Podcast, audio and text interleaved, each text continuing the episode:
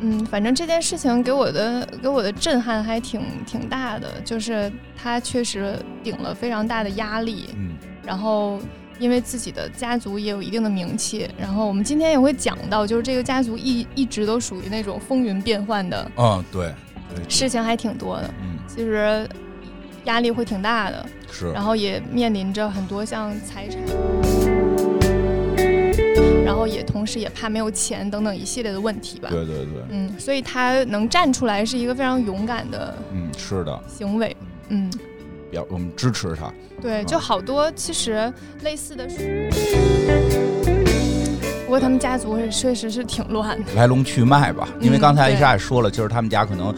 他他的什么什么母亲啊、奶姥姥什么的，可能这个会有点不想把这事儿弄出来。感到就是这个家族一一直都属于那种风云变幻的嗯，对，事情还挺多的，嗯，其实压力会挺大的。那我只能说他们家就是设计做的还不错，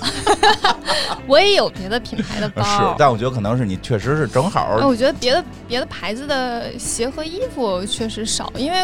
GUCCI 其实比像迪奥、Chanel 什么便宜。